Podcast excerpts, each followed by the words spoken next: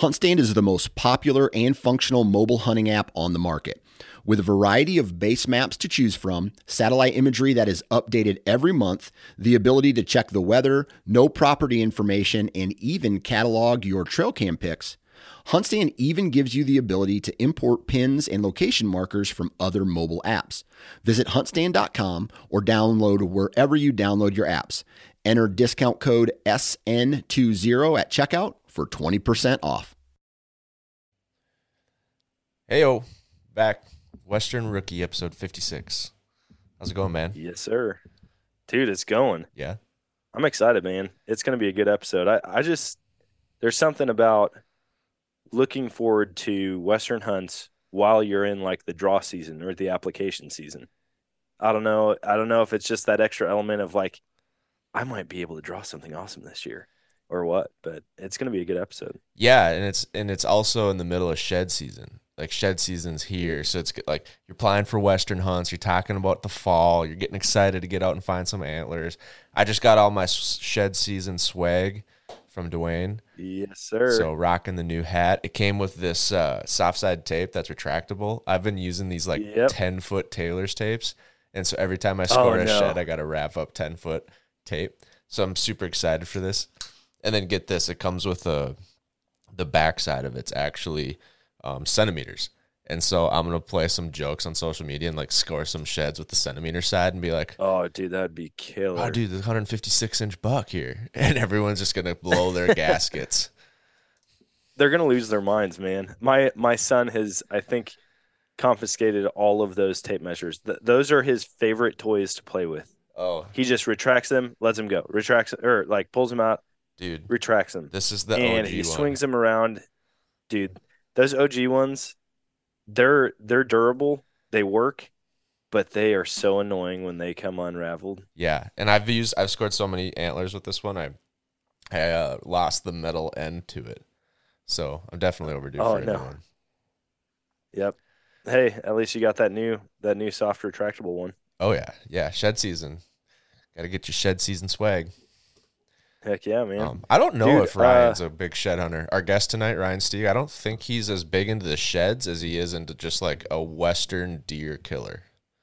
he likes to shoot he likes to collect sheds on full bodies Yeah, yeah. He he doesn't want the participation trophy. He just wants first place.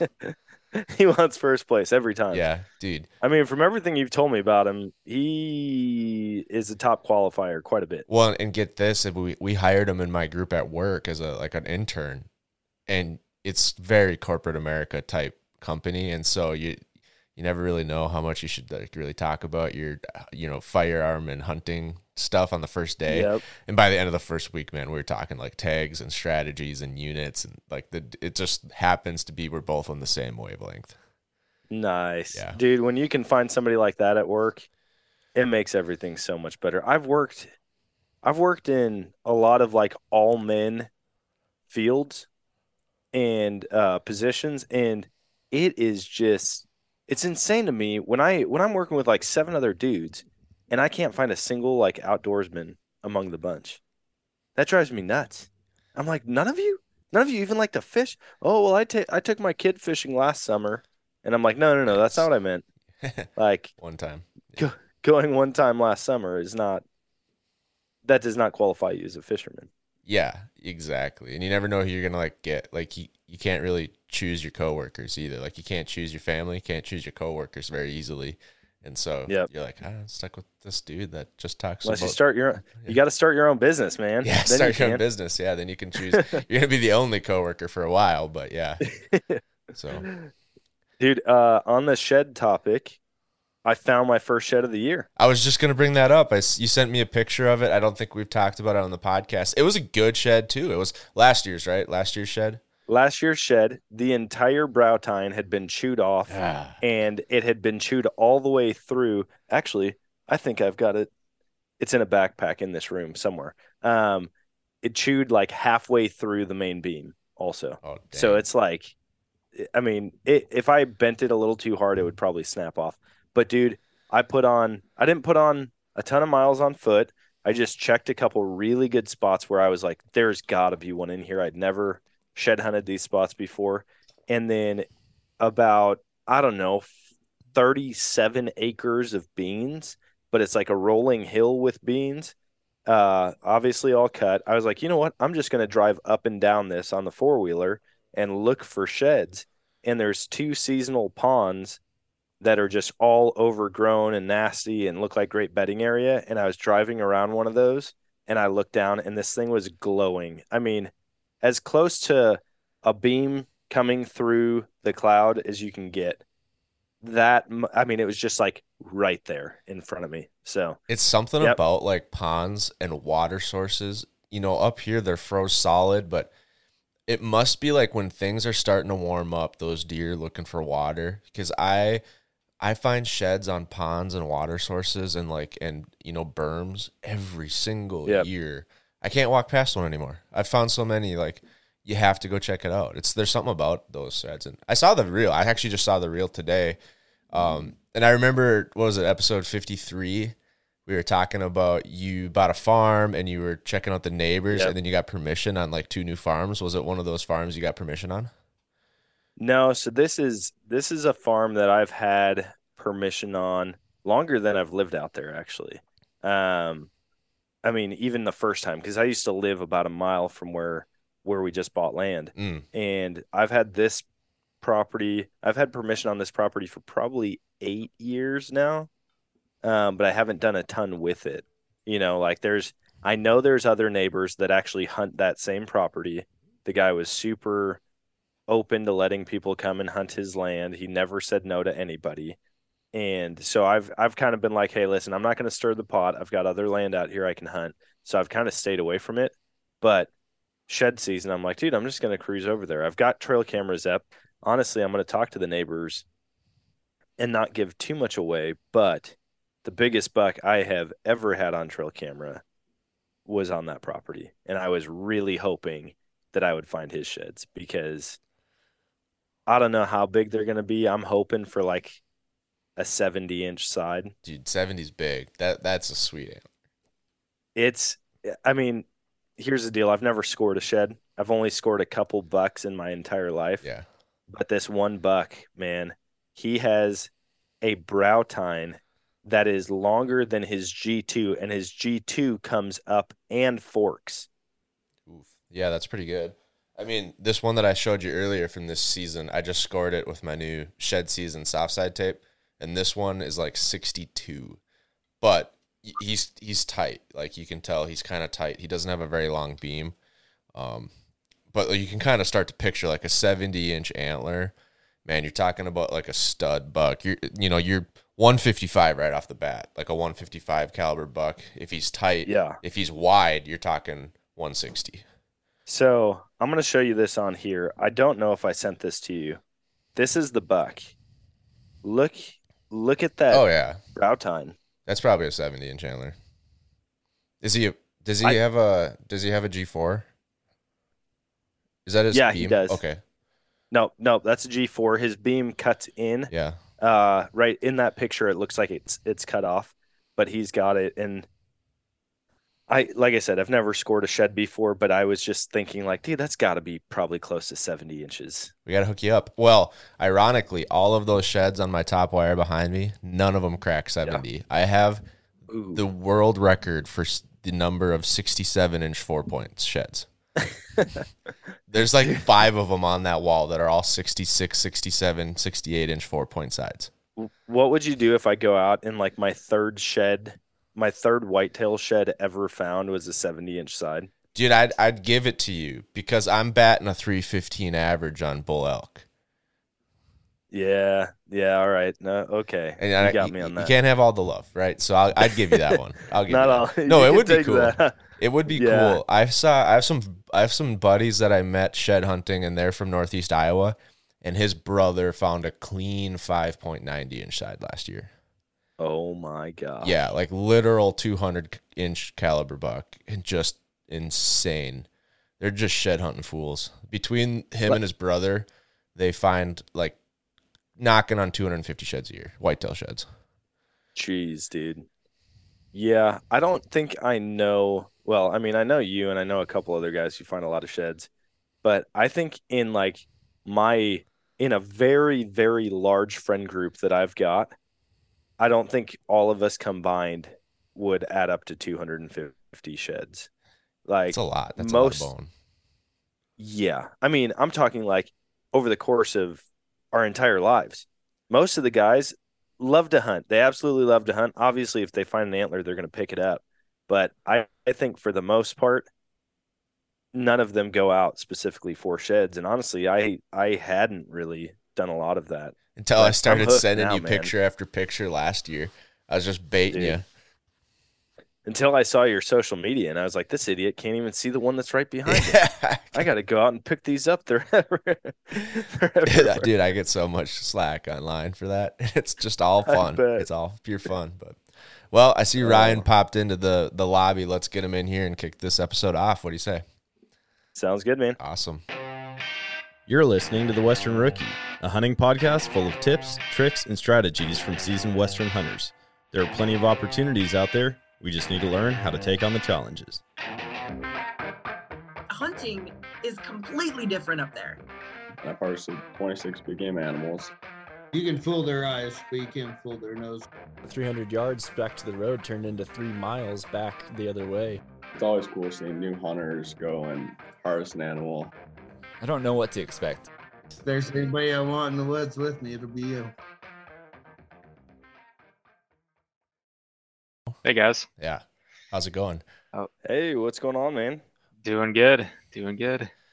So Ryan, Ryan, this is Dan. Dan, Ryan, Ryan and I work together, and uh, Dan is the current. He was the co-host. Invited me on to to be co-host with him. So, um, Sure, yeah, yeah. I started following some of you guys' stuff, so uh, listened to a few podcasts. Had a couple long drives this weekend, so nice. kind of got the gist of it. So Nice, nice. So, so Dan Ryan is he's a already flatlander. like this guy with the sheds in the background. Yeah, yeah. You gotta you gotta have your street cred showing over your shoulder, right? yeah, some of it. I got. I, I did that for a reason. I got some uh, some lessons, I guess, to teach about uh, deer like that behind me. So um, we'll we'll get into that. Nice. So Yeah, Ryan's a flatlander like me. Uh, grew up in Minnesota and then got the bug for the West, and, and has been just grinding the last couple years. Um, so Absolutely. yeah, yeah. So it's been exciting, man. Um, Dude, that's awesome, man. yeah, Ryan got hired on as like a part time student in my group, and it and then it just so happens that he was like a huge hunter too. So I'm like, oh sweet, finally someone in my group that like gets it.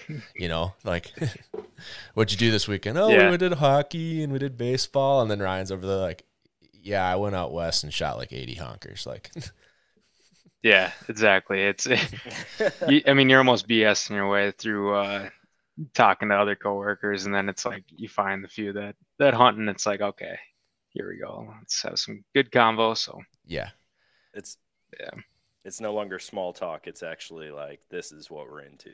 yeah, yeah, yeah. Basically, like I think it was like after week one, I was like, so are you hunting in like this unit out west or that? You know, like we're talking about like trying to figure out how to get these back in North Dakota, how to draw a buck tag without burning your mule deer points because you have to, it's it's just deer points. Like you can't do like a mule deer versus a whitetail. So you don't really want to burn your your deer points just to go shoot a whitetail when there's muleys on the table. But it takes like three, four years to draw a muley. So you want to like we're trying to figure out like, hey, you think this unit would be better to get like a second chance whitetail buck?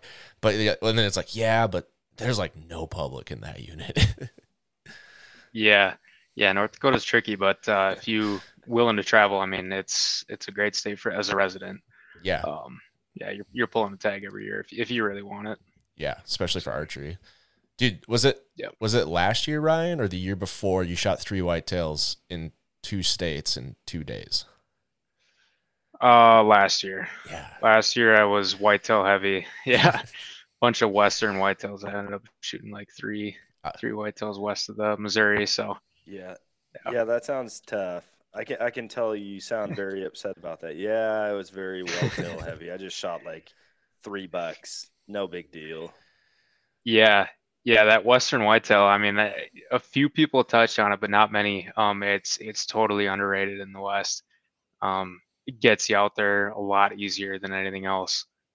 Um, it's a fun time. and it's it's so much more f- I think it's more fun western whitetail hunting than eastern whitetail hunting sometimes because you're just out west, you're seeing game. You it's like there's a buck I want to shoot. You just like walk over there, go shoot it. Like Yeah. It, it's totally different. It's a totally different game. Um, you know, all the same strategies that she's using for muleys and, and elk. Um, yeah, deciphering terrain um, is definitely a huge part of it. Whereas out east, it's it's talking about, you know, where is their food, where is their bedding? Well, out in the open prairie and stuff, it's like it is so hard to even tell what's what's the best bedding and food. It's like they're eating, you know, not much. or weird weird food sources that an eastern wouldn't understand so uh, it's all about covering ground and glassing so just like you would muleys and elk so yeah, it's it's fun I think Ryan, I think you you and I first trip was like the exact same as Dan and my first hunt together, like a disaster train of a shed hunt. yeah I remember Ryan and I, we left, what did we leave Fargo? Like four in the morning, three in the morning, drove across the entire state to go find some mule deer sheds, not knowing Oh, a that's right, darn yeah. thing. And I had a buddy from Alec with me, and we just like picked a, threw a dart at the map, go out there. Turns out muleys don't shed in early February. Um, so we just like drove around and looked for coyotes the whole weekend and did a couple short walks. And everywhere we walked, we saw like muley bucks holding, and none, none of them were even big. So it's kind of a disaster Yeah. train of a of a first shed hunt. yeah i think we uh we covered our ground by saying that it was a, a scouting a shed scouting trip And then we never went back. yeah yeah Which is basically kind of the similar, kind of a similar first hunt that I brought Dan. Well, Dan technically brought me on, but I was supposed to like come in and be like shed hunting counselor, like you know, guidance on what we should do and how to find a bunch of sheds. And it kind of went equally as bad for, on my end. Dan found one, but yeah But Yeah, exactly. to your credit, I mean, it wasn't a lot of property. It, I mean, we had a couple small chunks. Most of it, though, at that time of year, they're hanging out in cover. All the crop fields are cut. I mean, we just we've never really gone out there and done it. And honestly, we didn't even we didn't even find a shed except for on the neighbor's property, who we didn't initially have permission for. yeah, We got permission for that, and then went over there, and that's the only spot that had one. yeah. Meanwhile, I was like as sick as as a dog, you know, blue in the gills, bent over, um, you know, emptying my stomach, and Dan's over there. I found one. Mm. So what state was that in that was Wisconsin. we met in Wisconsin. Wisconsin. Yeah, Dan grew up in Wisconsin, so we had some family ties and some family land. We met we met up for a quick one, but um, sure yeah. So tell us, you tell us a little bit about your season last year because you also did some elk hunting. Um, and and I I've I kind of like I really kind of regret how elk season turned out for me and my brother, and we'll get into that a little bit. But yeah, give us the lowdown on how you went about your your elk season, especially last year, because you, you kind of did the same, threw a pin at the map, and and and had success. Sure. Yeah. In general, had a heck of a season last year. Um, but I guess for elk specifically, um, you know, got the Montana General, and um, I, I got to start with archery because we did go archery, and um, absolutely going to call that a success, even though I wasn't the one that killed a bull. Um, but yeah, we went out for uh, archery elk, and um, our, our first day actually um, drove through the night. I, we do that a lot. I don't know why, but um, got the got to the trailhead at like you know 5:30 in the morning, and we're off on our way by 6:30. And um, I mean, essentially we found our bull by 8:30, had him dead by by 9:30. Um, and I, that was such a sweet hunt even for me because I was behind the call. Um, I love calling whatever it comes. I mean, elk, turkeys, ducks, whatever. So that was a, a blast for me. Um, so that was first archery elk uh, success that I've had um, was this year, and that was a heck of a hunt. Um, on my Instagram, you can even see the video. We had three guys there, so uh, a shooter, a videoer, and then I was back behind calling. And um, I mean, that's if you haven't done the classic call in for elk, there is nothing better And- than that to be interacting. Oh, And he and Ryan's too humble to say it was also a toad. It was a big bull. yeah, it was a nice bull It was for sure. Did you guys ever end up scoring that bull? It was on the other side of 300 for sure. Um, I, you know, I, I gotta, I gotta ask him again if he ended up scoring it, but um, a solid bull for Montana general. I mean, let's be honest, for for archery Montana, For driving Um, through the night, brand new unit, Yeah. have the bull dead by lunch first day. yep, yep, that's that's not an easy thing to do, Dan's like, especially sign me pressure up. units. Yeah, yeah, yeah. Dude, uh, for general real, man, I would take that any day. I mean, going into that, what was your favorite type of hunting? And leaving that hunt become your favorite type of hunting? Yeah, um, you're kind of cutting out there, Dan, but uh, I think you were saying like before that was the favorite. Um, I mean, I you can't beat muleys out west. Um, really can't. I, I thoroughly enjoy that, but um, so it's probably his, his second trip I've taken for archery elk. Um, so I mean that's got to be got to be up there now, especially after getting some success. But um, you really can't beat that. Yeah, and, and like you said right before, you know, there's something different about calling those things in. I, I mean, obviously the shooter was close, but were you close enough that when you like bugles back, your chest rattles? Oh, absolutely. Absolutely. Yeah. I mean, I was, you know, positioned back, you know, 30 or so yards, um, you know, out of sight. And I mean, shooter, the shot was seven yards. So we're talking, I mean, if I was in view, I could have shot the elk type thing. So yeah, there's nothing better than just slowly hearing that progression coming towards you, um, you know, from a distance. It's unbelievable. Yeah, that's you're gonna get like a you're gonna get an unrealistic Got- view I've of it. got to try that at some point. Yeah, I've been trying to convince Dan to archery elk hunt for was it two years now, Dan? And you're like, I just, man, I like love my rifle group. I love going with those mm-hmm. guys, and just we put them down every year. But you know, to hear like, man, you like Ryan's hunt is just the dream. Like they come into you, setup's perfect. But there's other states. Yeah, yeah, it doesn't have to all be in Colorado. There's other states that we can hunt, man. I mean, for real. Yeah, exactly. Yeah. Um, but what Ryan was also too humble to mention is that him and I were talking about doing a because our group got split and Ryan was trying to get out as well, and so we briefly talked about maybe doing like all four of us together.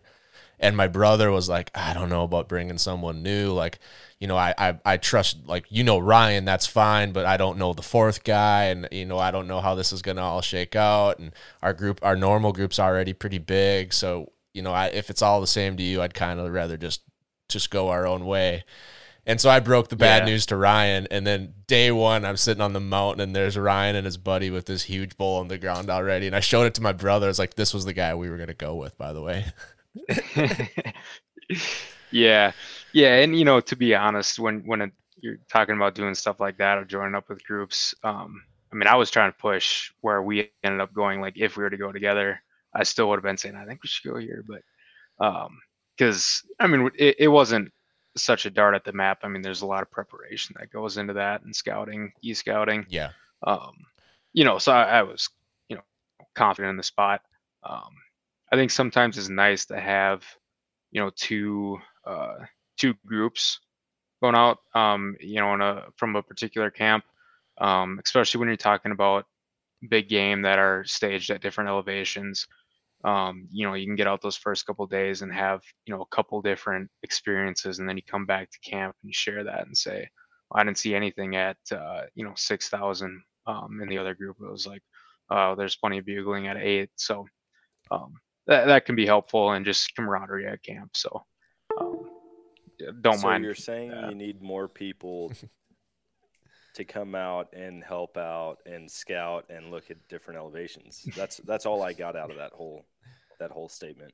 just yeah muffled out the rest yeah yeah exactly i mean it, archery elk isn't for everybody it's not like it's not one of those things where everybody is they say they're down to go um, but it's not always easy to convince them so when you find the people that uh, are in for it yeah Well, Dan and I had a, a podcast guest just a couple weeks ago, and oh my gosh, I mean, that wasn't even archery, but you know that like Dan probably knows the story better than me.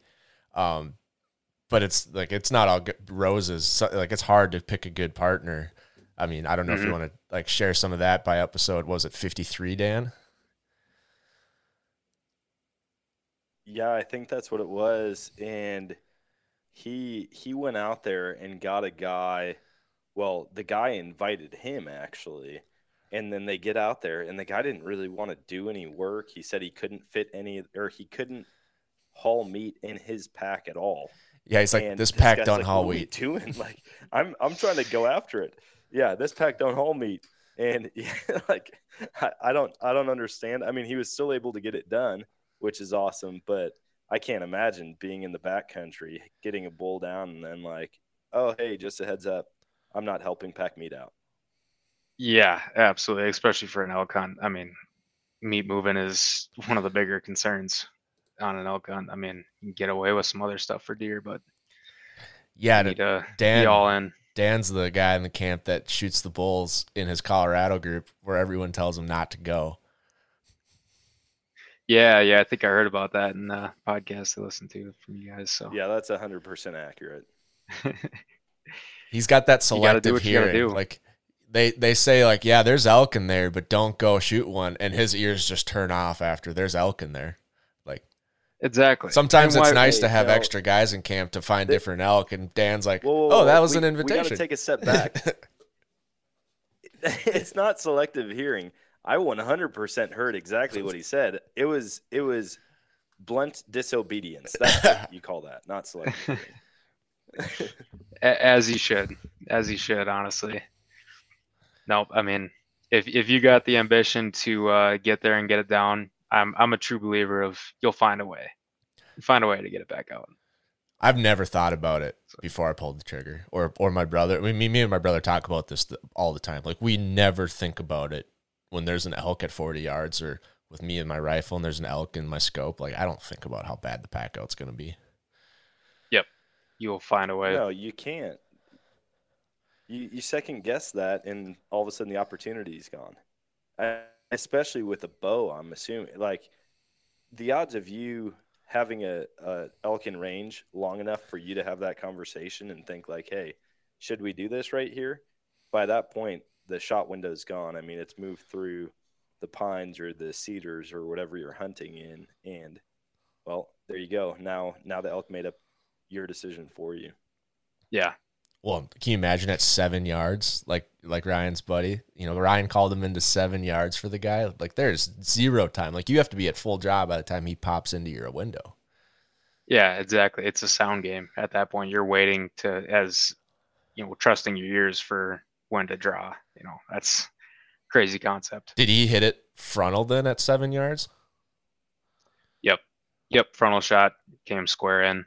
And that's a good thing about calling. I mean, it's like you got to be, you got to always keep your shooter in the middle and stuff. So it's like, I, I couldn't have been more proud of, you know, having the frontal right at the shooter. You know, that's what everyone's going for. So Yeah, at that's at seven yards. I mean, you got a 12 inch circle to hit. right. Right. Yeah, Yeah. As long as you're, I love You got a good front-end backdrop. yeah. yeah. Um, have you ever done one with a bow though, or do you do them? I've I've done front on shots uh, on a couple deer so far, Yeah, and then I think I've taken one front on shot on a deer with a rifle, and then my first elk was a hard quartering to um, with my rifle. Yeah. and so I put it just inside the shoulder. yeah, yeah. It, it is a deadly shot. I mean, I think it's inside like 20 or whatever your comfort, like your extreme comfort ranges. I mean, it's an open window right to all the good stuff. I mean, you can cut the you cut the carotid, you cut the windpipe, you can split the lungs, hit the heart, all with the same arrow. Like it is, man, that is a deadly, deadly shot. Yeah, yeah. I think with with elk, the big thing is it's all about um, distance and alertness. You know, an elk, especially when they're frontal on you, it's not like a deer. They don't drop. You know, like a eastern whitetail. They're gonna make a turn. You know, if they don't like something or they see you, they're gonna make a turn left or right. So it's all about the time it takes for your arrow to get to them on a frontal. Um, you know, I, I I wouldn't encourage even if you got them lined up, you know, past 30 yards. It's just too much time. You know, if, if they react to it and turn, you know, then it then it becomes an issue. But like you were saying, Brian, absolutely a super deadly shot if you hit your spot. So when you what made you start going west? I mean, growing up like me in Montana, did you have like siblings that had already done it? Because that's my story. My brother and my dad had already started going west. What what got you looking towards the towards the horizon? Yeah, no, none of that. Um, you know, dad got me into waterfowl hunting. Um, you know, some deer and turkey type stuff. Um, but as for out west, I mean, I I got my dad on his first muley and antelope. Um, so you know, I've I've kind of taken over that. But what it really was was moving to North Dakota and that uh, that archery tag that we can get. Oh yeah. So as residents, we can get an archery tag that's good for any any one deer, muley, whitetail, whatever. And so as soon as I came up here for college um, in North Dakota, um, immediately started thinking about the Badlands and having you know the first opportunity at mule deer out there. And that that is 100% where um, it, it, started. You know when you can go out there and absolutely embarrass yourself for you know as a youngin for a couple years and learn so much about muleys that's uh that was i owe a lot to that hunt for sure um, you learn a ton and, and with a bow you're you're bound to uh, get disappointed and have to learn from those experiences so, so is it just a one deer tag period, or just one with your bow? One with your bow, yeah. So you get every year you get your bow tag. Um, so I mean, I'm I'm buying that every year, and then you can apply for your rifle tag. So, and that's kind of what I was saying before. Like, if you really want a rifle buck tag and you're willing to travel, you can get one in North Dakota. Um, so usually, you know, every year I'm ending up with with two two deer tags. Yeah, and there's some there's like some sleeper there's definitely some sleeper units out west so you can like you can build your mule deer points and then on the second draw get a whitetail buck instead because everyone wants the muleys in those western units.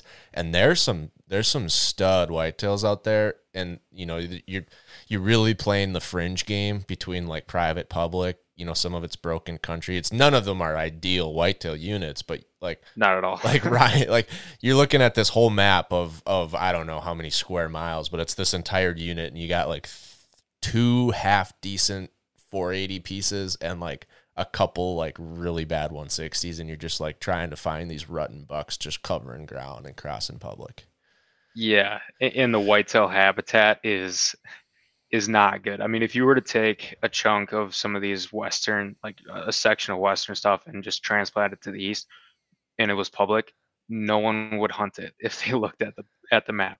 I mean, it doesn't look at all like whitetail habitat, but then you get out there and they just, they're, they're acting different.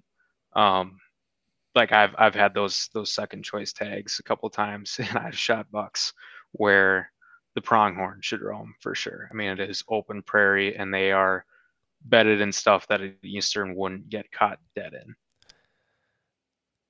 Yeah. Well, last So year that you was your be- take. I mean, they've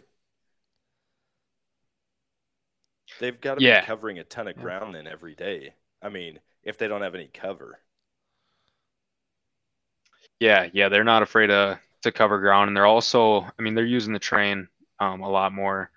Um, I mean, these nooks and crannies that you'll find them in, it's like y- you'd think you would find everything or be able to glass up everything, but they know, you know, they know the nooks and crannies that they can they can fit into and stay out of sight for sure. Yeah, I remember the the one second draw tag I had. I like found I was like I think I'm gonna see these look like good spots. I'm gonna sit here for the morning. Didn't see a single deer and like what I thought was good western whitetail habitat. So then I just started driving, just putting on miles, checking out different publics, and eventually I, I one ran right across the road. I looked down at Onyx. I'm like, oh hey, by the way, that's public. Flip the truck around, back up, get out, do the stock, and shot it. You know, 300 yards from the road. I mean, like you're like it's just you know, we grew up, I grew up with like access to 650 acres of family land. in in the heart of whitetail country in Minnesota. And so like you think about like food sources, woodline edges, um, swamps, like that's what you look for for whitetail. And then you go out west and you're like, there's just like Ryan said, like there's one in the middle of a burnt pasture. Like this pasture's been grazed hard for three years straight, and there's your buck. Yeah, yeah, exactly. Yeah, I had uh, it was not last year, but the year before. I had you know one of those western whitetail tags, and got out there early, and just found the best glassing knob I could find in the entire area and just looked and looked and looked and i found one group of whitetails and thankfully and it was a good buck um, and i mean you don't get lucky out there like that too often um, and on public again super lucky but i don't know. That that story is kind of interesting It i had sounds uh, like you're lucky a lot. yeah yeah there's definitely a part of it. Um you know a a killer killer mindset helps. Um, you got to have that to to pull Oh, some yeah. of these crappy tags. I say crappy um with a with a heartfelt i mean i love them i love taking those tags. And that's actually why i kind of had the uh the backdrop that i do here because these are all my my euro mounts um you know i got shoulder mounts and stuff but uh i think what makes a good hunter is not being obsessed with drawing the best tags or waiting to draw tags. It is taking the opportunities you have at the hand, and you're going to learn a lot more on a tag that's makes it harder for you, right? So that, that's that's been big for me. Um, take what you can get, learn from it, um, hunt often instead of waiting. It's a pro tip. Man, that's good advice. I mean, I think that anybody listening to this needs to really soak that in because I think a lot of people wait to go out west, but they wait to hunt for mule deer or elk or western whitetail until they draw that big, like, oh man, I got unit two in Colorado. And if you're waiting for that, you're only going to get one or two hunts in your lifetime. Yep. Whereas if you can get out there and get the experience, one, it's going to make you more successful once you do draw those trophy units.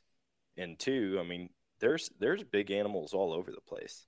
You hear about people randomly shooting a monster in an, a unit that is not known for it at all. Yeah, exactly. I mean, you got to think about, you know, especially on a, if I'm talking about like some of these North Dakota tags that are easier to get, it is the local residents that are going after these tags a lot of times. So they're not probably going to be, you know, this the stiffest competition out there, and that applies to I think every state. Um, these overlooked ones by by non-residents just because it's, you know, more broke in public or takes more out of the box thinking to put together a hunt plan. Um, keeps out a lot of the the non-resident pressure, which uh, honestly, it, it seems like it's kind of two different types of pressure. You get you know non-resident resident pressure, um, and and a lot of these units, it's it's the people that are like you that you kind of got to think around. Um, they're doing the same e scouting that you're doing, looking at the same maps that you're doing. So if you're willing to think outside of the box and work around boundaries um, and get in other people's heads, um, it certainly can help a lot for your success. Oh yeah, and, and the those units you're talking about, the locals are pro- like uh, commonly the locals are applying for that unit because they live that unit. That's where their family farm is. Like so, they have pretty good Yep. hunting. They're not, you know, I've never seen you know a local on public land out in some of these what you would call maybe an access tag. Like it's a tag that you can get. It's not a trophy tag. It's like an access tag. It allows you to go chase a buck um, you're not going like there's no pressure. There's no like the locals are hunting their 40 or they're at 160 or they're you know sometimes it's big, but yeah, you're you pretty much got the place to yourself. Like, and that's the nice thing about hunting. Like those units that you and I hunt, Ryan, is like you never see anybody chasing whitetail. Sometimes you might find an antelope hunter. You know, one time I ran into a guy looking for elk and I had just had that elk tag. So I'm thinking in the back of my mind, like, dude, you aren't even close to where the elk live in this unit.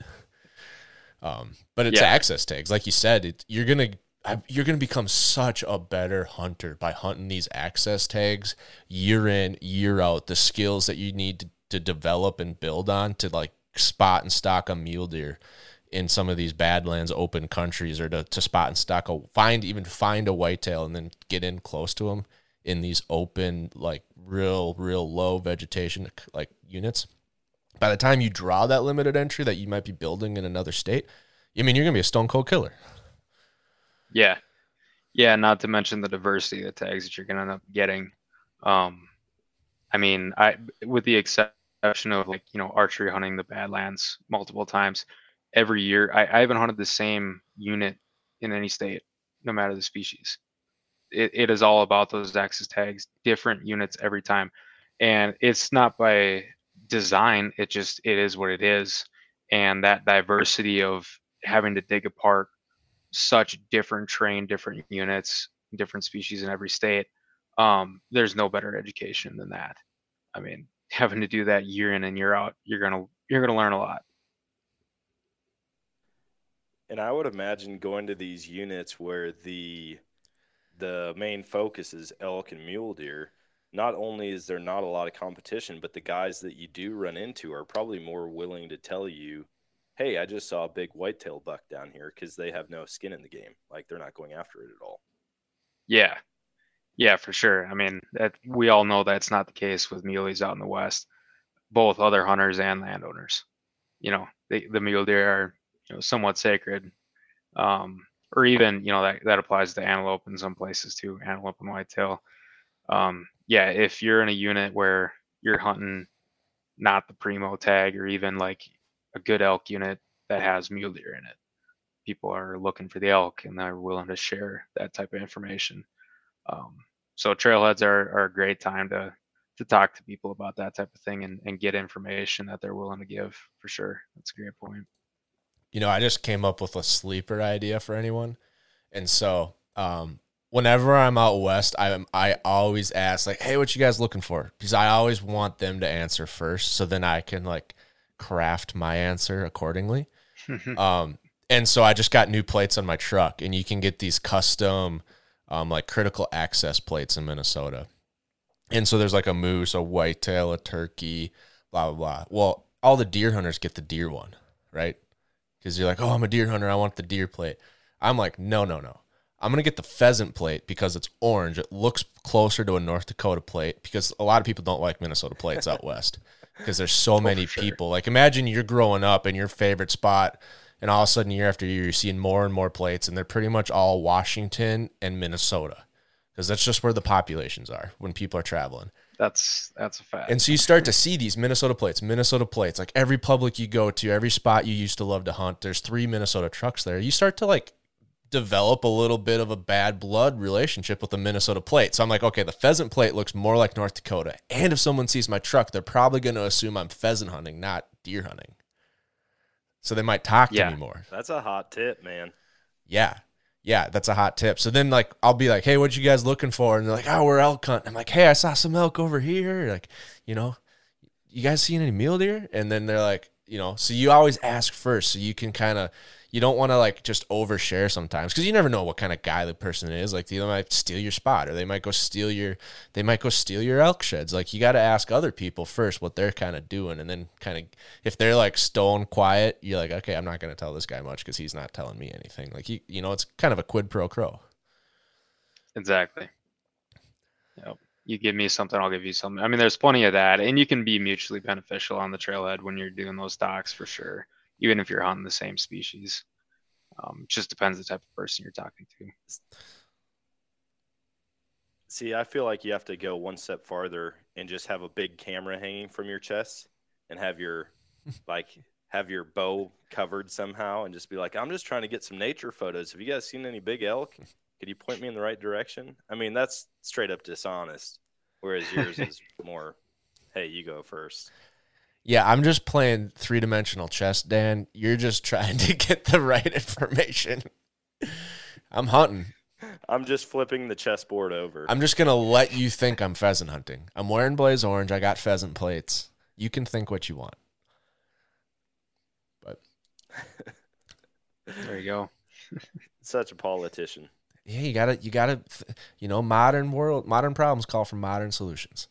And they're like exactly. You know, Ryan and I hunted the same unit in in southeast Montana. What was that two years ago, Ryan? Where you guys were off in the in the breaks, not really seeing what you wanted to see, and then you decided to switch it up and come to the unit that I told you not to come to, and then saw the same thing we saw in southeast Montana. Okay, so to be fair on that, we did go to the the yeah breaks area. Not to get too specific, um, and it was good hunting. Just didn't didn't uh, see what I wanted. We ended up two of the four shot them. Um, but that southeast Montana, yeah, I was very aware that right now. Um, I I'll give a free tip right now. Um, if you draw the Montana tag, uh, southeast historically is is a great place to go right now. Maybe not wouldn't go there. Um, but that was after I had gotten that North Dakota whitetail, and then next day South Dakota whitetail, and then the next day, the Sunday, I decided might as well try Montana because I had all three tags. So I did go there, but it was after I was already in uh, Northwest South Dakota. Yeah, so, he's already like, I got nothing to lose, and yeah. But what we saw on that trip, I mean, we we what we had heard going into Southeast Montana, and this is great for the listeners, like, oh, I Googled Southeast Montana and all the forum guy says it's nuts, right? Bucks mm-hmm. everywhere. Well, that was 15 years ago. Um, yep. Now there's cars everywhere. And, you know, what me and my buddy saw is like, we knew there was going to be pressure, but we worked hard. We knew there's going to be a lot of cars. We knew there's not big bucks, but we weren't looking for big bucks. Like, we were just looking for a nice, like a good three by three or four by four, like the buck behind Ryan on the wall that would have been we would have been tickled pink to shoot that deer. Like even smaller than that, mm-hmm. we would have been happy with. Man, we could hardly find a deer that was two years old on public. I mean, it was rough. And every like when there would be a piece of public that would have 50 yards crossing a road, like a 50 yards of this road, there's a public corner, four trucks stacked on it every time. And so I'm like, Jeez. Ryan's like, dude, you know, I'm I'm in the area. What do you think? And I'm like, dude, if I would really like, I would go to the breaks or I would go somewhere else, man. This is rough. This is tough. We finally doubled on like medium sized mule deer on the last day. Um, and and then brought them, you know, packed them out. And then I think Ryan, you shot your whitetail like two days later, but you basically pulled that same trick you, you were talking about earlier. When everyone else is going for a mule deer, like these western whitetails are kind of sleeper animals out there. Yeah, yeah, exactly. I mean, that's it wasn't having good luck with the mule deer out there. You can definitely tell the population was uh on a down year. So yeah, I was like, ah, screw it. I'm gonna go start looking for whitetails. So yeah, I was even able to. I didn't end up shooting on private, but I got on a, a private piece of land. Um, at, you know, right before right before I shot mine. So yeah, obviously permission land. Everyone, don't don't write in with the hate comments. yeah, when I say I got private land, it means yeah, yeah, permission. Permission. I don't pay. Yeah, if if that's what you're getting at, is that I would.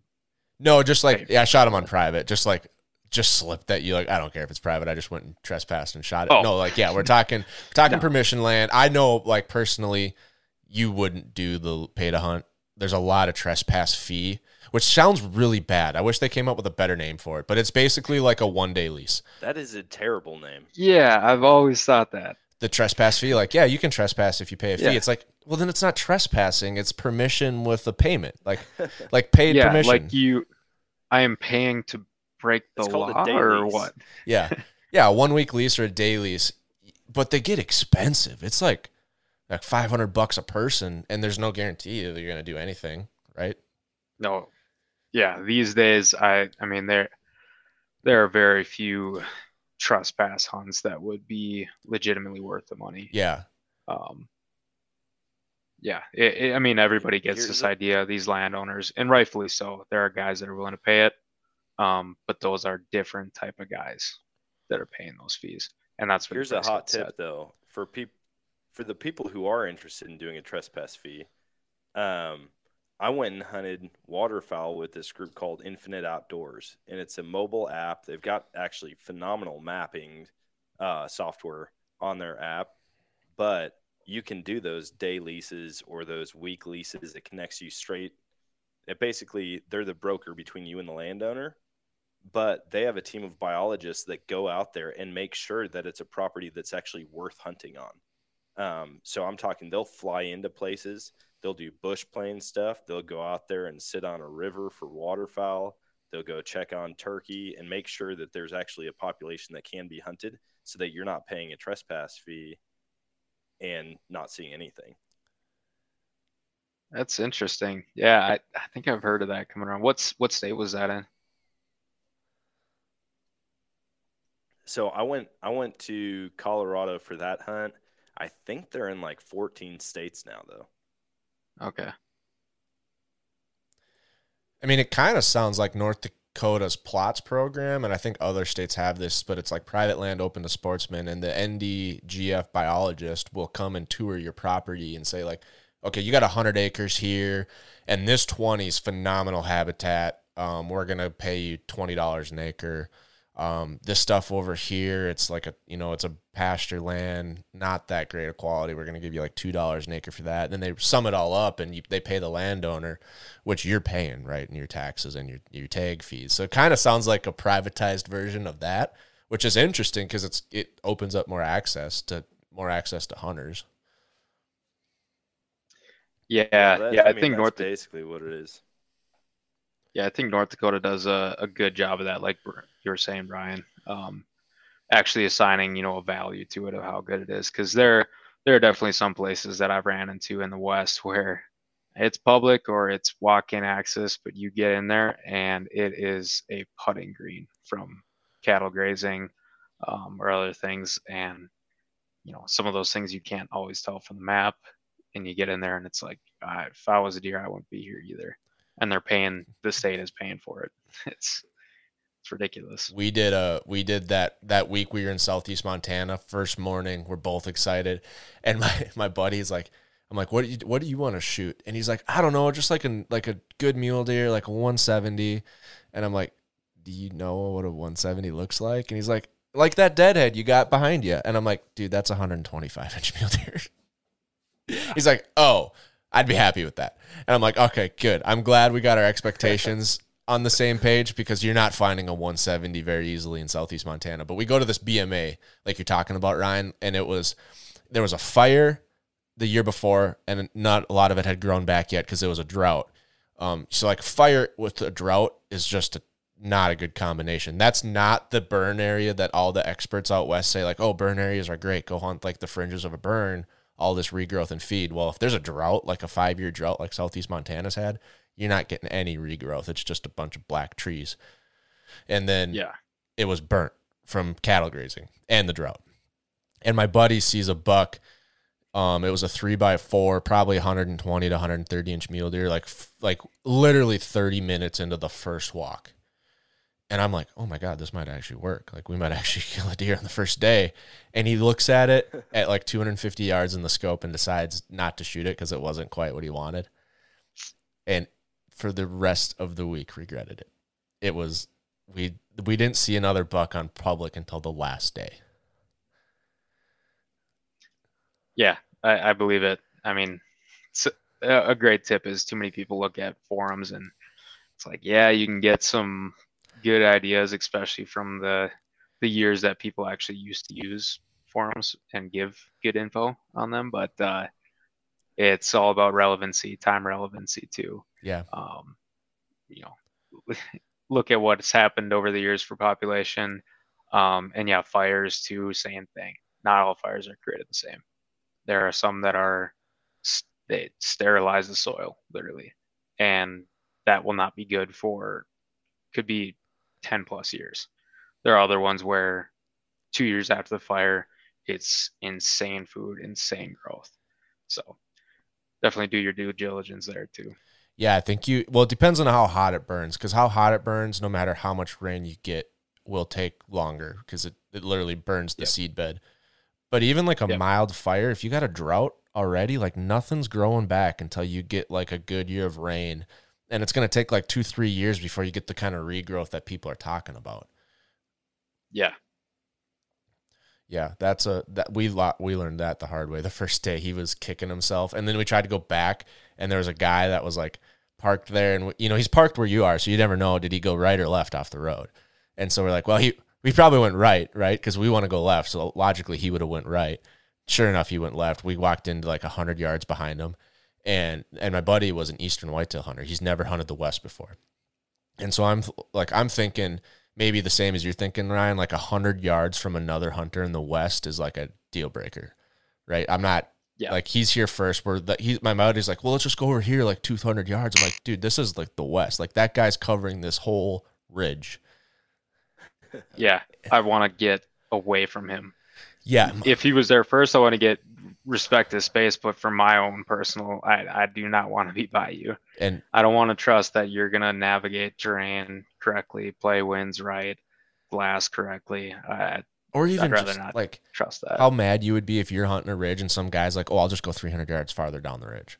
And so Yeah. I'm like, no, we can't do it, man. Like, and he was pissed, like literally pissed at me. Like I thought it was gonna get ugly, like just super angry. He's like, fine, F it, and just starts stomping back to the truck. And I'm like, oh boy, we got like three days left of this hunt. Like this could go south real fast. He by the time we got like got back to the camp and figured out a new plan, he's kind of over it. But he really was kicking himself for for passing what he thought was a not a good buck. Turns out it was the biggest buck we saw the whole trip. Yeah. Yeah, well you'll you'll learn real quick the other way around when you get to a spot and you have it all to your own massive, you know, piece of public and it all seems just magical. And then you realize it's like, okay, these are the type of things that I need to look for Yeah. for sure. Yeah, exactly. Exactly. So Ryan, everyone in the, everyone that's ever hunted the West says, you know, don't pass on the first day what you would shoot on the last. Do you go by that or do you go by more of a just whatever feels good on this day, I'm pulling the trigger? Uh, I I like to think that when I'm going into a unit, I understand what the unit is like. I I definitely pay attention to that type of stuff, and I'm not one. I I know the expectations for the unit, um, so I'll meet those expectations. Um, but yeah, I would say, I mean, I I take such short trips a lot of times. Um, I try and maximize the amount of tags, but then I'm you know doing the stuff like driving through the night.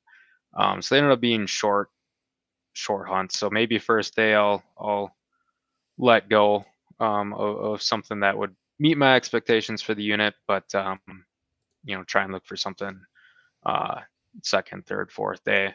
But usually by the second day, um, if it meets the unit's expectations, I'm I'm pulling the trigger for sure. Yeah, that's a tough one. I mean, I hear that all the time. That whole phrase, like, don't pass something the first day that you shoot on the last, or vice versa.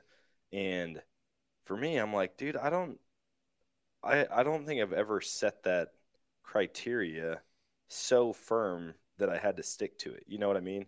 Like, if I get excited about something, I'm gonna go after it. I'm gonna try to make it, make a shot on it. Or if it comes in to the tree stand and gets my heart pumping, I, I wholeheartedly, unless you're on managed private property, I wholeheartedly disagree with putting yourself in that box and potentially missing an opportunity, especially as a non-resident paying five, six, seven, eight hundred dollars for a license, and then to be like, no, I said I wasn't going to shoot one like that, so I'm going to go home empty-handed and kick myself for the next 350 days.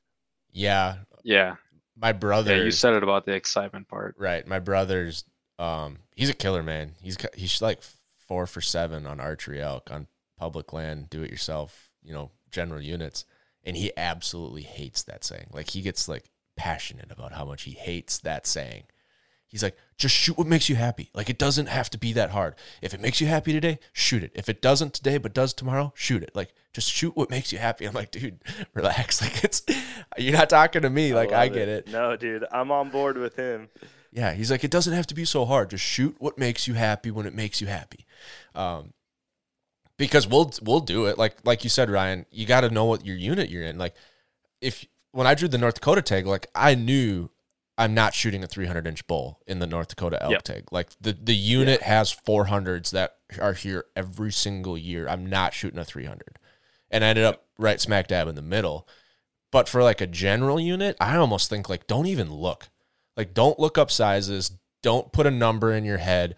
just go out there and when that elk or that mule deer is in front of you at 30 yards, just you'll know. You will know. Like Dan says, you're not going to be thinking about packing it out. You're not going to be thinking about whether you should shoot it. You'll know instantly. Like your heart will be pumping. And if it is, you know you're shooting this animal. Yep, exactly.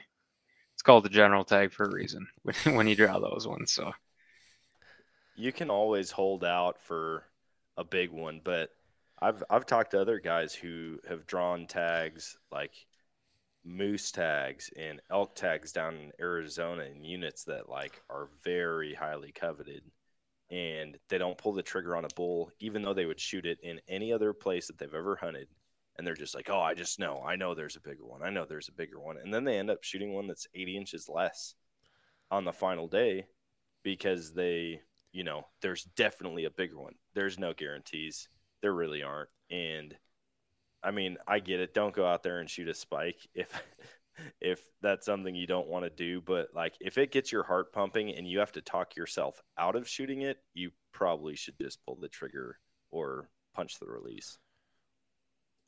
Yeah. Yeah, and sometimes it only takes a few hours to sort of get in the groove and understand the unit. Um, like we had a Montana, uh, well, the, the Montana big game combo, so we had the deer tag as well this year. And we ended up hunting a spot that the first spot we tried in and it was the last weekend of the season so they were actually starting to get to wintering grounds. Um absolute insanity with numbers of deer. Uh you know first spot we checked out there's you know a couple hundred that if we sitting on a glassing knob that we could see. And you see something like that and it's like okay it's time to get selective. Because you always know that you can go back to some of these spots and get on that buck that you glassed up that first day you know, some spots you can't do that. If it's treed in and stuff, and it's like, ah, I'm getting lucky that I'm even seeing this buck right now, maybe you should take the shot.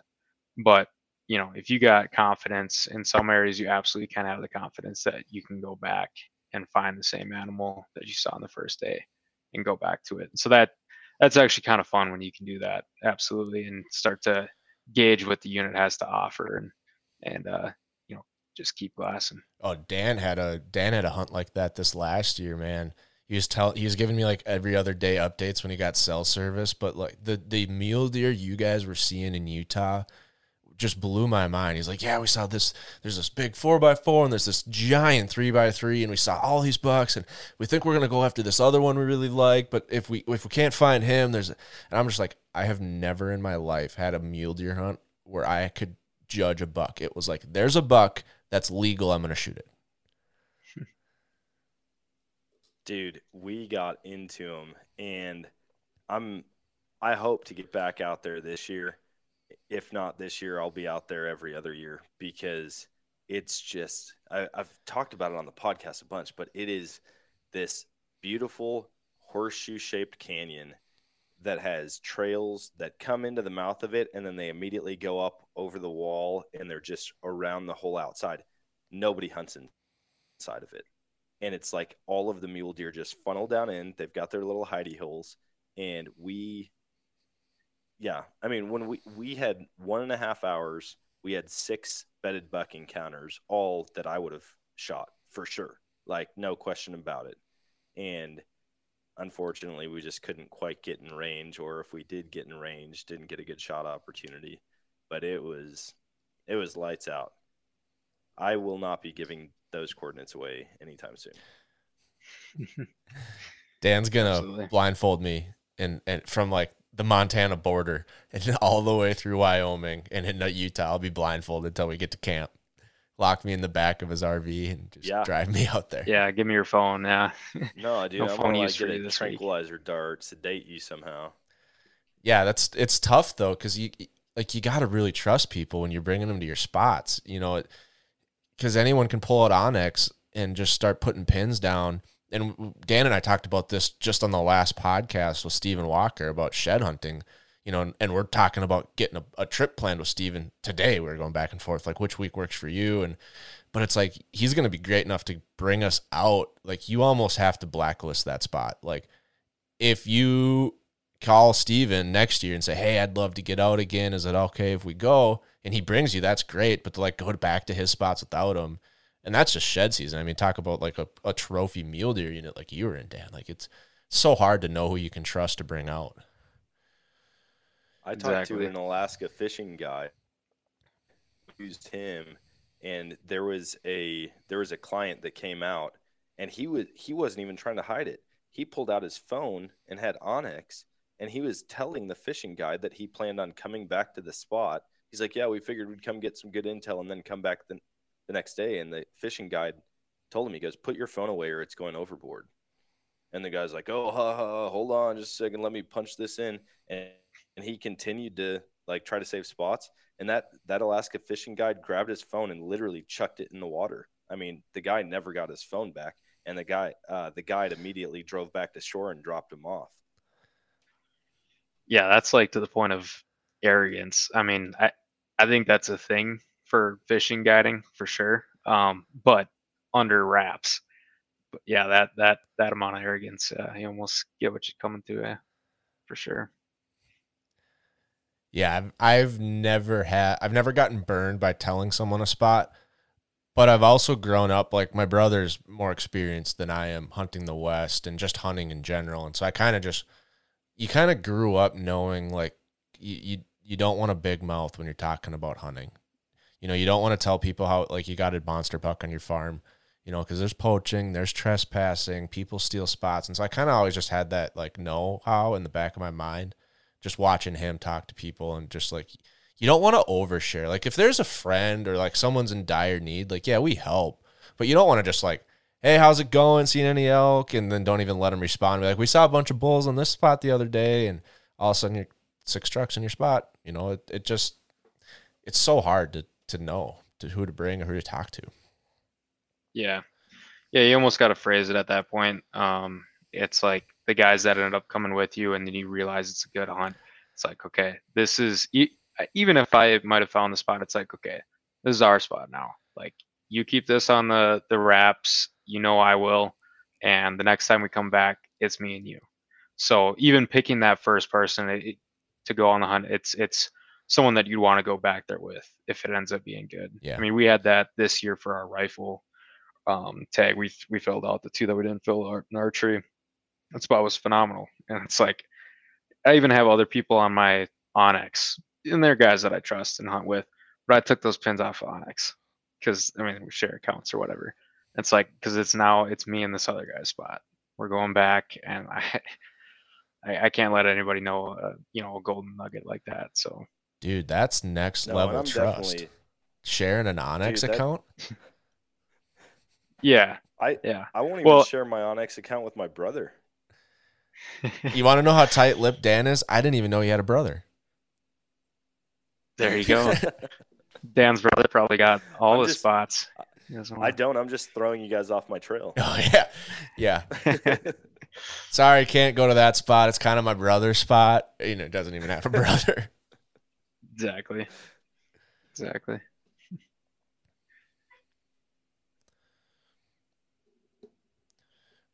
So, uh, what is what's the plan this year? I mean, we're right in the middle of app season, Ryan. Um, unfortunately, Wyoming's already over, but uh, Montana's coming right back up. You guys got plans again for this fall? You're gonna try to hit up Montana again and draw the big game combo, or are you running short on points? Um, yeah, kind of. I mean, you got to split it up into the the guaranteed stuff and then the hopeful stuff. Um, no, I'm going to Colorado for the year this year. Um, really looking forward to that. I mean, mountain hunting mule deer doesn't get any better than that. And then Wyoming antelope. Um, got a got a big crew going out there. Um, South Dakota mule deer.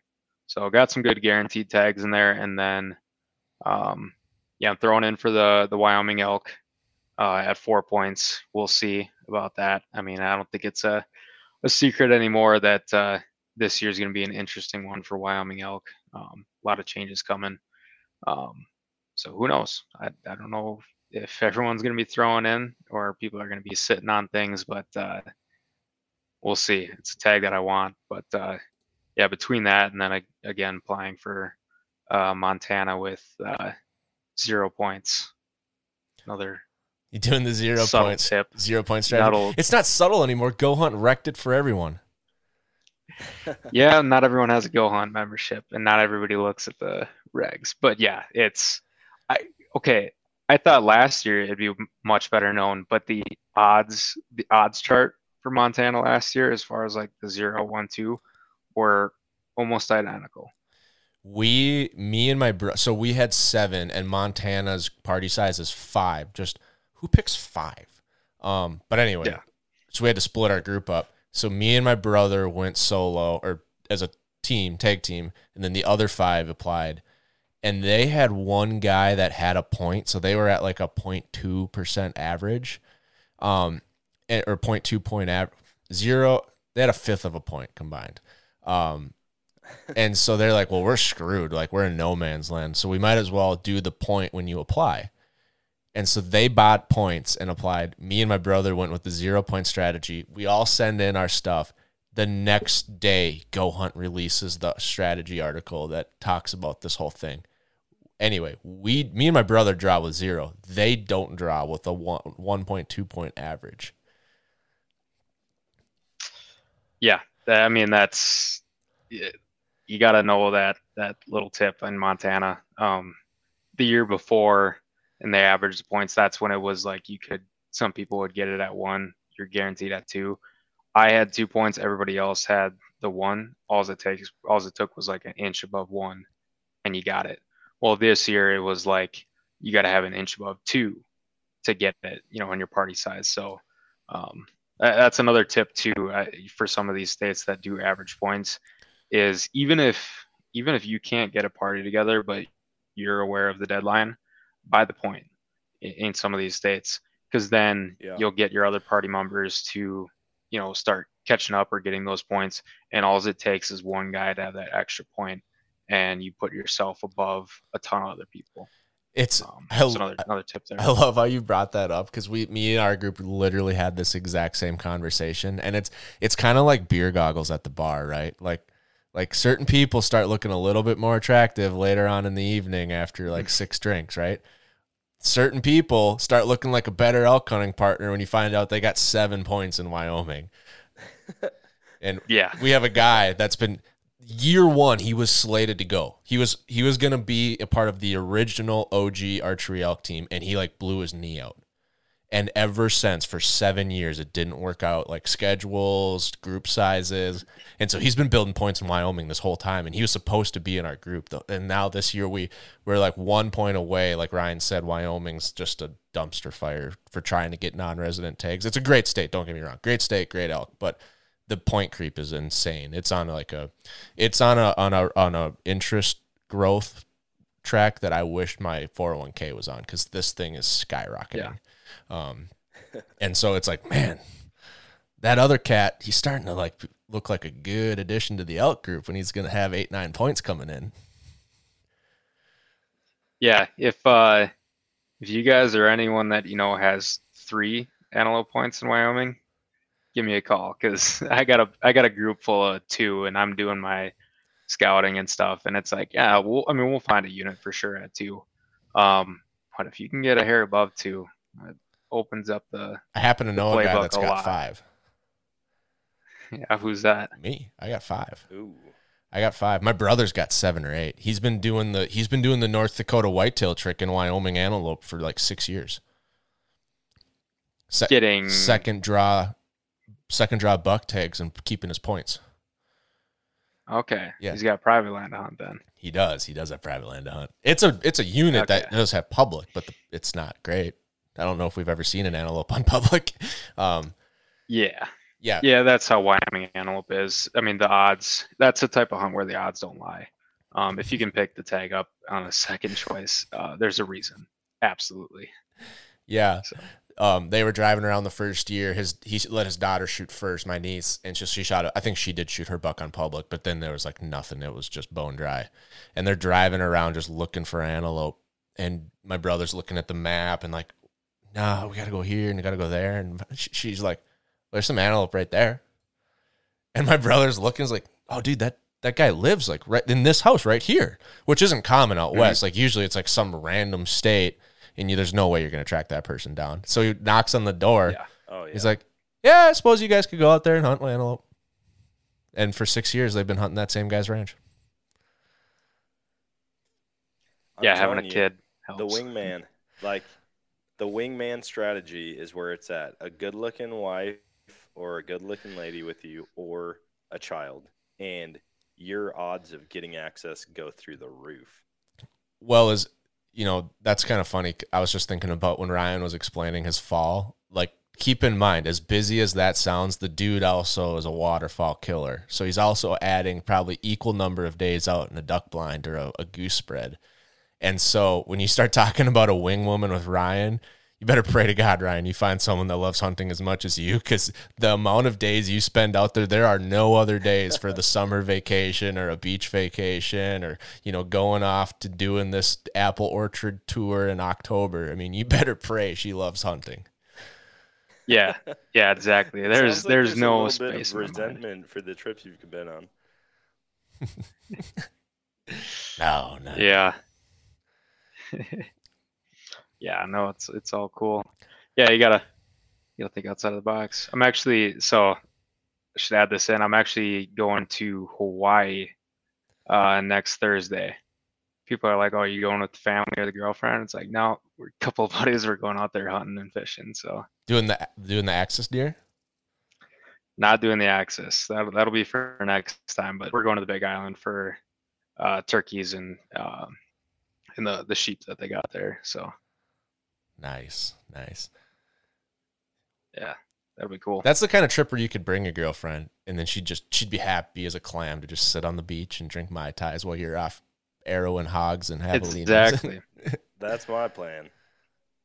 Exactly. Yeah, yeah. That's. I mean, I I don't even care how this first trip goes. Just learning how the system works because Hawaii. I mean, everyone complains about certain states, like maybe Montana, about their licensing system. Hawaii is the Wild West. It's terrible. so figuring it out first, and then we'll worry about Bringing actually setting up a vacation with it. So So that kind of is a good point with the destination style hunts. Are you do you have certain sleeper states or certain trophy states that you're building points in and you don't even really apply or hunt and then you're hunting these access tags in the meantime? I have a spreadsheet that I've shared with Dan and he just was like, dude, you're you're ridiculous. Such an engineer. Yeah. Yep. Yeah. Oh, I'm the same way. I, I, I manage a lot of people's points and like that type of thing on spreadsheets for sure. Um, but no, I, I would say, I mean, all the, all the states that I currently put in for, I'm expecting to hunt, you know, here and there. Um, I mean, as far as sleeper states, they're really, it's harder to find them anymore as sleeper states because you could talk about like building points in like a Washington or an Oregon. Wouldn't recommend it really, I guess. Um, Arizona, it's like everyone kind of understands what they're getting into. Um, it's a, a long points game. You don't, especially being from North Dakota. I'm not gonna, I'm not gonna draw an access tag in Arizona. I have to pass through a bunch of other good hunting on that 24 hour drive to get down there. Um, so you know that's that's kind of not in the focus but new mexico definitely is. I'll be putting in for um, several new mexico species just because it's actually pretty economical to do so um, in a way. It's actually probably a per species basis. It's if you're going to put in for a few species it's cheaper than most other western states.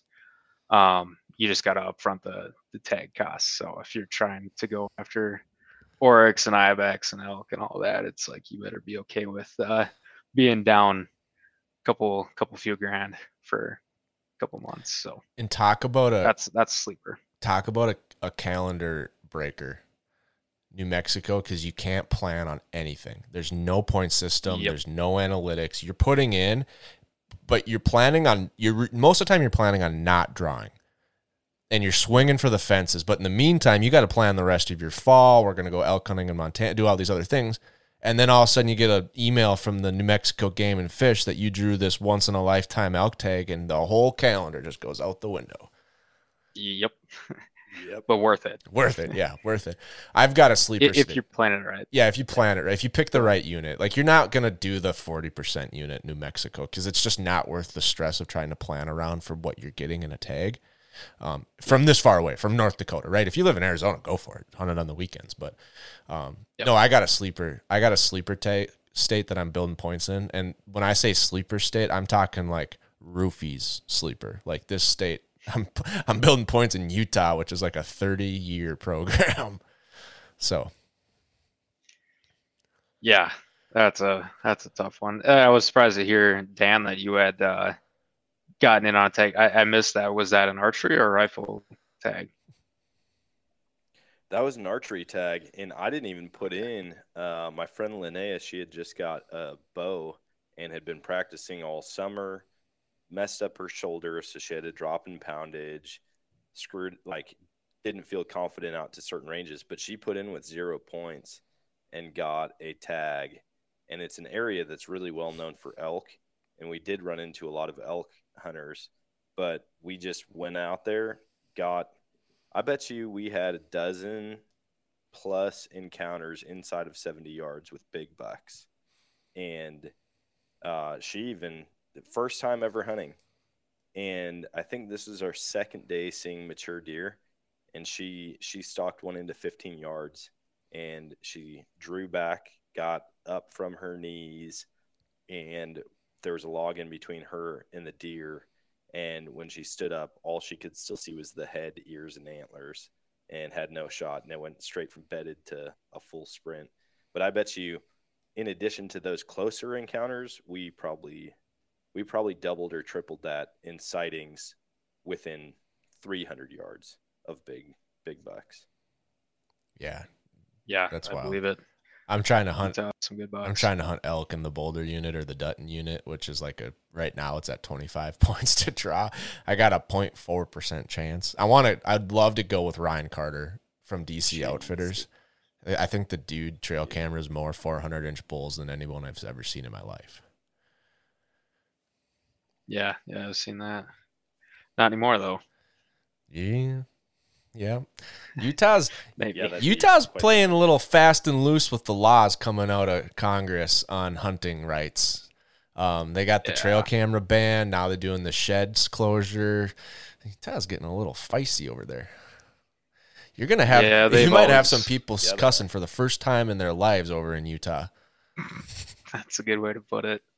Yeah, they've always been kind of a ah, they're a little little sketchy about land type stuff over there. Utah's a state that has like out of all the states, and there's there's exceptions everywhere, but it seems like the the hunters in Utah have a passion and a drive that is unparalleled in most other places. Like the guys that run in trail cameras or the shed hunters or the elk hunter, like these dudes are on another level. Seems like every big shed hunter is from Utah. Um, seems like all these like 400 inch guides are all in like Utah. It Utah's just a wild state. It is. Yep. So Yeah, it's not one that I I apply for right now. I just I look at those odds and it's like and again, I have to drive through so much other good hunting. And I I mean I got like the Dakotas and in Montana to look forward to that yeah, great great tag picker uppers. So I hear you. Yeah, I always try to get the access tags and sleep on the limited entry options down the road. Um, but yeah, it is what it is. It's just hunting. yeah. I am curious to see what these different, like what all these eastern states and Midwest states that are picking up elk or having elk reintroductions, starting to open up seasons. I'm I'm curious to see how that's going to play into Western access and tags and availability and draw odds, because really, realistically, I think in the next 20 years we're going to see another dozen states that open up elk seasons, and they might not be for non-residents, but it gives the residents an option to go and hunt there instead of travel all the way out west. Yeah, it definitely could. I've always thought about just like how big are those herds going to get before the the local farmers and the local ag community starts to like push back and be like, "Hey, elk are cool, but I still have to make a living." Cuz we see that a lot in North Dakota. Like that's the number one limiting factor on the North Dakota herd. Um, is ranchers don't want any more elk. And so we don't even have a sustainable herd to open up non-resident hunting. The only way you can hunt elk in North Dakota as a non-resident is to buy the auction tag or win a raffle tag. Um, and so Dang. Yeah, I kind of wonder. Like I've, yeah, the local guys that get drawn in like Missouri, they might not go out west that year. But yeah, just kind of curious like how it's going to happen because there's so much population on the east. You know, where are these elk going to go live? Yeah, yeah. I mean, obviously, Appalachia is the the place they're looking into, and rightfully so. Um, you know, less less ag to get into there. Yeah, it's definitely something I've I've thought about. Um, I mean, Kentucky has done a heck of a job uh, getting their getting their herd up and going. Um, I even I've thought about throwing in for that one too. So it, it's kind of you know could go the other way around too. It's like I, I'm a guy that has pretty decent access to the West. I'm not coming from all the way out east. Like I'm getting an elk tag, you know, every year. Um, and now I'm thinking about going to, or at least applying for Kentucky. so it's like it might go the other way around too. It's like people think like that would be super cool to hunt elk in the Appalachians. Might as well try it. So I think Randy Newberg just did a giveaway with Rocky Mountain Elk Foundation um, for the Kentucky elk tag and guided by Randy. And I'm like, that would be sweet. But I've heard some nasty stuff about the Kentucky, eh, like, like we think some of the stuff we hunt is steep and gnarly. Like some of those mountains are pretty nuts. Yeah, and a oh yeah, a jungle too. So Awesome, man. Well, Ryan, we're coming up on an hour 15 already. Man, time has flown by. Dan and I have this problem every time we start talking about hunting. It's like, dude, half the day just went by. Um, yeah, time. who doesn't? yeah, dude. But it's awesome to kind of hear your take on like the Western whitetail and the, you know, coming from a flatland background and then diving into the, all these different opportunities. I mean, that's what the podcast is really about is just truly how many opportunities are west of the Missouri. Yep. So Awesome. Well, yeah, absolutely. Appreciate you being here, bud. Appreciate you getting the chance to meet Dan, the the original OG host, and yeah, thanks for hopping on, man.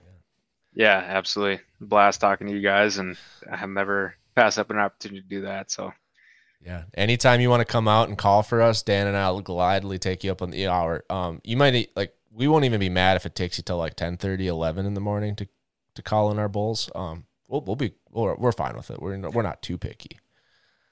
I love going. I wish I could do like um, praise hands emoji on the podcast. I don't think that's possible, but yeah. yeah, definitely the listeners definitely wouldn't get it, but yeah, um, that's nuts. No. so awesome. Thanks yep. for being here, buddy, and, and thanks for listening, folks.